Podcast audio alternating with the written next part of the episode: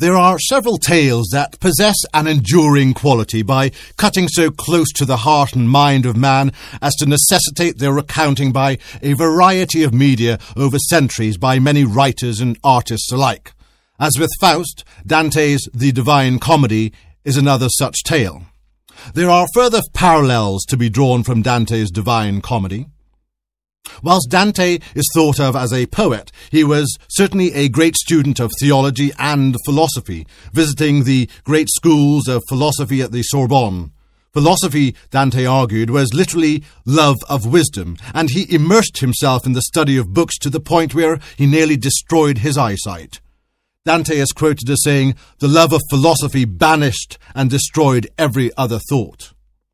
Philosophy was extremely important to Dante in all its forms. In the Convivio, a work which preceded the Divine Comedy, Dante begins with a quote from Aristotle, which says, All human beings by nature desire to know. The Divine Comedy is an intellectual synthesis which suggests that all things in the universe can be fully understood and explained.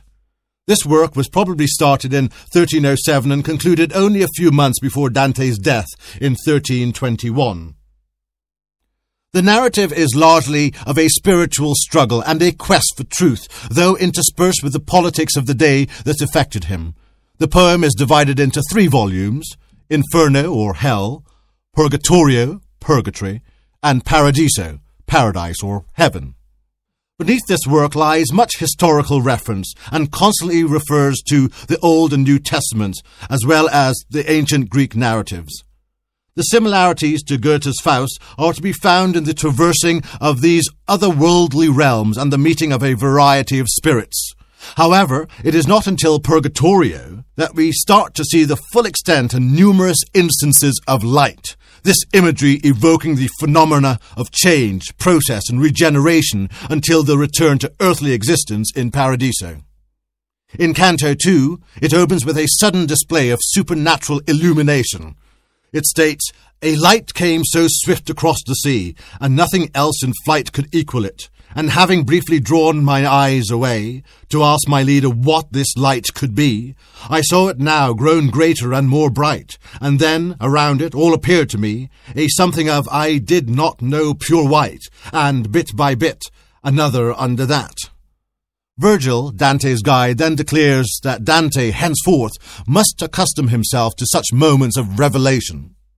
Virgil explains that Dante, having arrived at the steps that lead to the gate of purgatory, was lifted there not by an eagle but by a Christian saint, Saint Lucia, whose name, of course, means light, and the heat that he experienced in his dream was in fact the light of revelation. The second half of Canto 9 moves inward to a region of ecstatic vision in which, beyond any scientific or rational explanation, the mind is enraptured and informed by powers beyond itself. The conclusion of Purgatorio is the nearing of the end of Dante's spiritual journey and his entry into earthly paradise and a new level of thought. He declares that his purpose must be to write for the benefit of mankind, and, having received the visions, return to the world and, for its benefit, reveal the perspectives of divine truth. He associates himself with seers and prophets of the Old and New Testaments, particularly with Ezekiel and St. John of the Apocalypse. In Paradiso, perhaps the most deeply personal of all three volumes, we hear him describe his spiritual journey and experience. It states, High in that sphere which takes from him most light, I was, I was, and saw things there that no one who descends knows how or ever can repeat. The Divine Comedy is not a work of fantasy, and Dante himself describes it as a sacred work, making him over many years grow gaunt. He also modestly suggests that this work is a little flame that might ignite a great bonfire. In Paradiso, Dante is guided through the nine celestial spheres of heaven, and in the entirety of this cantica, there are numerous references to light. One can hardly turn a page without viewing numerous examples. As a result of his experience, Dante states that he now saw better than he had before. His guide, later in Paradiso, describes the light as the power that overcomes sight, and as one from which no shelter can be sought.